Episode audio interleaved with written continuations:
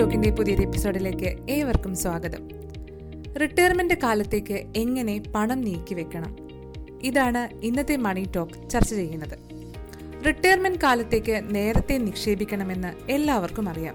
പക്ഷേ സാമ്പത്തിക ബുദ്ധിമുട്ടുകൾ കൊണ്ട് പലപ്പോഴും പിന്നെ ആകട്ടെ എന്ന് കരുതി പലരും ഇത് നീട്ടിവെക്കും എന്നാൽ കൃത്യമായ പ്ലാനിങ്ങോടെ മുന്നോട്ട് പോകുന്നവർക്ക് ജീവിതത്തിലെ ഏറ്റവും മികച്ച കാലമാക്കി റിട്ടയർമെന്റ് ജീവിതത്തെ മാറ്റാനാവുമെന്നതാണ് സത്യം.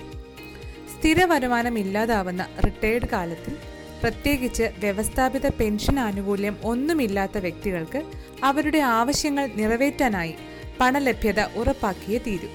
റിട്ടയർമെന്റ് പ്ലാനിംഗ് ഫണ്ടുകൾ ഇതിന് നിങ്ങളെ സഹായിക്കും. ഏതുതരം നിക്ഷേപം എപ്പോൾ നിക്ഷേപിക്കണം എത്ര നിക്ഷേപിക്കണം എന്നുള്ള കാര്യങ്ങൾ പറയാം. എപ്പോൾ തുടങ്ങണം എന്നതാണ് ആദ്യത്തെ പ്രധാന കാര്യം. സ്വന്തമായി വരുമാനം ഉണ്ടാക്കി തുടങ്ങുമ്പോൾ മുതൽ റിട്ടയർമെന്റ് പ്ലാനിംഗ് ചെയ്തു തുടങ്ങണം. ഇരുപത്തഞ്ച് വയസ്സിൽ ജോലിയിൽ പ്രവേശിക്കുന്ന ഒരാളുടെ ചിന്ത വിരമിക്കാൻ ഇനിയുമേറെ വർഷങ്ങൾ മുന്നിലുണ്ടല്ലോ എന്നാവും. എന്നാൽ മുന്നോട്ട് പോകുന്തോറും വിവാഹം കുട്ടികൾ വീട് വെക്കൽ കുട്ടികളുടെ വിദ്യാഭ്യാസ ചെലവ് അച്ഛനമ്മമാരുടെ പരിചരണം അങ്ങനെ ആവശ്യങ്ങളുടെ പട്ടിക നീണ്ടുകൊണ്ടേയിരിക്കും. നിങ്ങൾ ആഗ്രഹിക്കുന്നത് പോലെ റിട്ടയർമെന്റിലേക്ക് സമ്പാദിക്കണമെങ്കിൽ നേരത്തെ നിക്ഷേപം തുടങ്ങുക മാത്രമാണ് വഴി. ഓർക്കുക കരിയറിന്റെ തുടക്കത്തിലാണ് പെൻഷൻ പദ്ധതിയിലേക്ക് നിക്ഷേപിച്ചു തുടങ്ങുന്നതെങ്കിൽ ചെറിയ തുക നീക്കിവെച്ചാൽ മതിയാവും. എത്ര തുക നിക്ഷേപിക്കണം എന്നതാണ് പലരുടെയും ആശങ്ക. അത് പറയാം ഭാവി ചെലവ് നേരിടാൻ വേണ്ട തുക എത്രയെന്ന് കണ്ടുപിടിക്കുകയാണ് ഇതിന് ആദ്യം വേണ്ടത്. ജീവിത ചെലവ് ഓരോ ദിവസവും കൂടുകയാണ്. യാത്രാ ചെലവ് ലൈഫ് സ്റ്റൈലിൽ വന്നുകൊണ്ടിരിക്കുന്ന മാറ്റങ്ങൾ ഒക്കെ കണക്കിലെടുക്കണം. പണപ്പെരുപ്പം ഓരോ വർഷവും ചെലവ് ഉയർത്തിക്കൊണ്ടേയിരിക്കും. മെഡിക്കൽ ഇൻഫ്ലേഷൻ എഡ്യൂക്കേഷൻ ഇൻഫ്ലേഷൻ എന്നിവയാണെങ്കിൽ മൂന്നിരട്ടിയാണ് ഇപ്പോഴത്തെ നിരക്കിൽ വർധന. ഇതെല്ലാം കണക്കിലെടുത്ത് നിക്ഷേപം പ്ലാൻ ചെയ്യാൻ മാത്രമേ കാര്യമുള്ളൂ. മൊത്തം വരുമാനത്തിന്റെ ഇരുപത് ശതമാനമാണ് ഓരോരുത്തരും സമ്പാദ്യത്തിനായി നീക്കി വെക്കേണ്ടതെന്നാണ് വിദഗ്ധർ പറയുന്നത്. അതിൽ എട്ട് മുതൽ പത്ത് ശതമാനം റിട്ടയർമെന്റ് വരുമാനം നേടാൻ വേണ്ടി മാത്രം ആയിരിക്കണം. വർഷം ആറ് ശതമാനം പണപ്പെരുപ്പം കണക്കിലെടുത്ത് നിക്ഷേപിച്ചു തുടങ്ങാം. റിട്ടയർമെന്റ് പ്ലാനിങ്ങിലെ മൂന്ന് പ്രധാന കണക്കുകൂട്ടലുകൾ ഇവയാണ്. സ്റ്റെപ്പ് ഒന്ന് ഇന്നത്തെ പ്രതിമാസ ചെലവ് റിട്ടയർ ചെയ്യുന്ന മാസത്തിൽ എത്രയായിരിക്കുമെന്ന് കണ്ടുപിടിക്കുക. സ്റ്റെപ്പ് രണ്ട് റിട്ടയർ ആകുമ്പോൾ പ്രതിമാസം വേണ്ടിവരുന്ന ചെലവിനുള്ള തുക തുടർന്നുള്ള പണപ്പെരുപ്പം സഹിതം റിട്ടയർ ആകുന്ന വർഷം മൊത്തമായി എത്ര വേണ്ടി വരുമെന്ന് കണക്കാക്കുക. അറുപത് വയസ്സാകുമ്പോൾ റിട്ടയർ ആയി എൺപത് വയസ്സ് വരെയൊക്കെ ജീവിക്കണമെങ്കിൽ ആ ഇരുപത് വർഷക്കാലം ചെലവാക്കാനുള്ള തുക അറുപതാം വയസ്സിൽ തന്നെ സ്വരൂപിക്കുന്നതാണ് പദ്ധതി. സ്റ്റെപ്പ് മൂന്ന്. ഈ വലിയ തുക കണ്ടെത്താനായി ഇന്നു മുതൽ റിട്ടയർ ആകുന്നത് വരെ എത്ര പ്രതിമാസ നിക്ഷേപം വേണ്ടി വരുമെന്ന് കണക്കാക്കുക. കൺഫ്യൂഷനായോ? ഉദാഹരണം പറയാം. ഇപ്പോൾ മുപ്പത് വയസ്സുള്ള ഒരാൾക്ക് ജീവിക്കാൻ പ്രതിമാസം ഇരുപതിനായിരം രൂപയാണ് വേണ്ടി വരുന്നത് എന്ന് കരുതുക. ഇയാൾക്ക് അറുപത് വയസ്സാകുമ്പോഴേക്കും ഈ തുക ആറ് ശതമാനം പണപ്പെരുപ്പം വെച്ച് അന്നത്തെ മാസച്ചെലവ് ഒരു ലക്ഷത്തി പതിനാലായിരം രൂപയായിരിക്കും.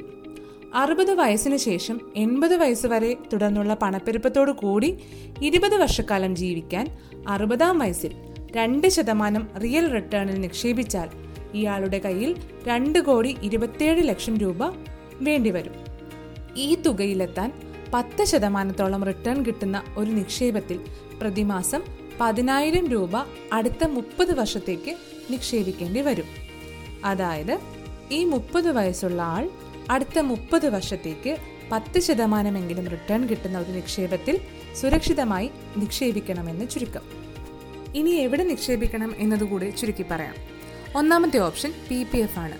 പി പി എഫ് ഏറ്റവും ജനപ്രിയമായ ഒരു നിക്ഷേപ മാർഗമാണ്.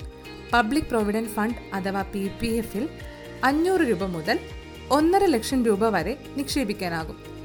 ഏഴ് ദശാംശം പത്ത് ശതമാനം പലിശയാണ് ഇപ്പോഴത്തെ നിരക്ക്. S I P.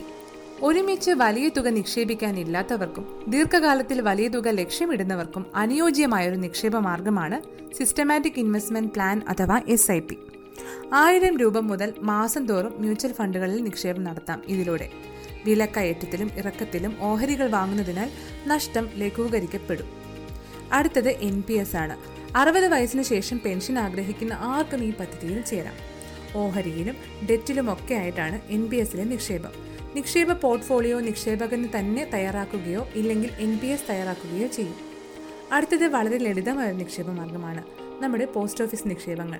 ചെറു നിക്ഷേപങ്ങളെ ആശ്രയിക്കുന്നവർക്ക് സഹായകമായേക്കാവുന്ന പദ്ധതിയാണ് പോസ്റ്റ് ഓഫീസ് വാഗ്ദാനം ചെയ്യുന്നത്.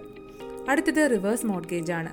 ഇത് അത്ര സ്വീകാര്യതയുള്ള സ്കീം അല്ലെങ്കിലും വിദേശ രാജ്യങ്ങളിൽ ഏറെ പ്രചാരമുള്ളതും ഇന്ത്യക്കാർക്കിടയിൽ നിലനിൽക്കുന്നതുമായ രീതിയാണ്. അതായത് സ്വന്തമായി വീടുള്ളവർക്ക് അത് ബാങ്കിൽ പണയം വെച്ച് മാസം മാസം നിശ്ചിത തുക വായ്പയായി നേടാനാകും. ഉടമയുടെ കാലശേഷം അത് മക്കൾക്ക് പലിശയും മുതലും തിരിച്ചടച്ച് സ്വന്തമാക്കുകയും ചെയ്യാം. ഇതെല്ലാം വ്യത്യസ്ത റിട്ടയർമെന്റ് പ്ലാൻ ഓപ്ഷനുകൾ മാത്രമാണ്. കൂടുതൽ വിവരങ്ങൾ അറിയാൻ മെയിൽ അറ്റ് ധനം ഡോട്ട് ഇനിലേക്ക് എഴുതാം. കമന്റായും അറിയിക്കാം. ഇത് ഉപകാരപ്രദമെങ്കിൽ പ്രിയപ്പെട്ടവർക്കായി ഷെയർ ചെയ്യൂ. ഇതോടെ ഇന്നത്തെ money talk പൂർണമാകുകയാണ്. This is Parvathi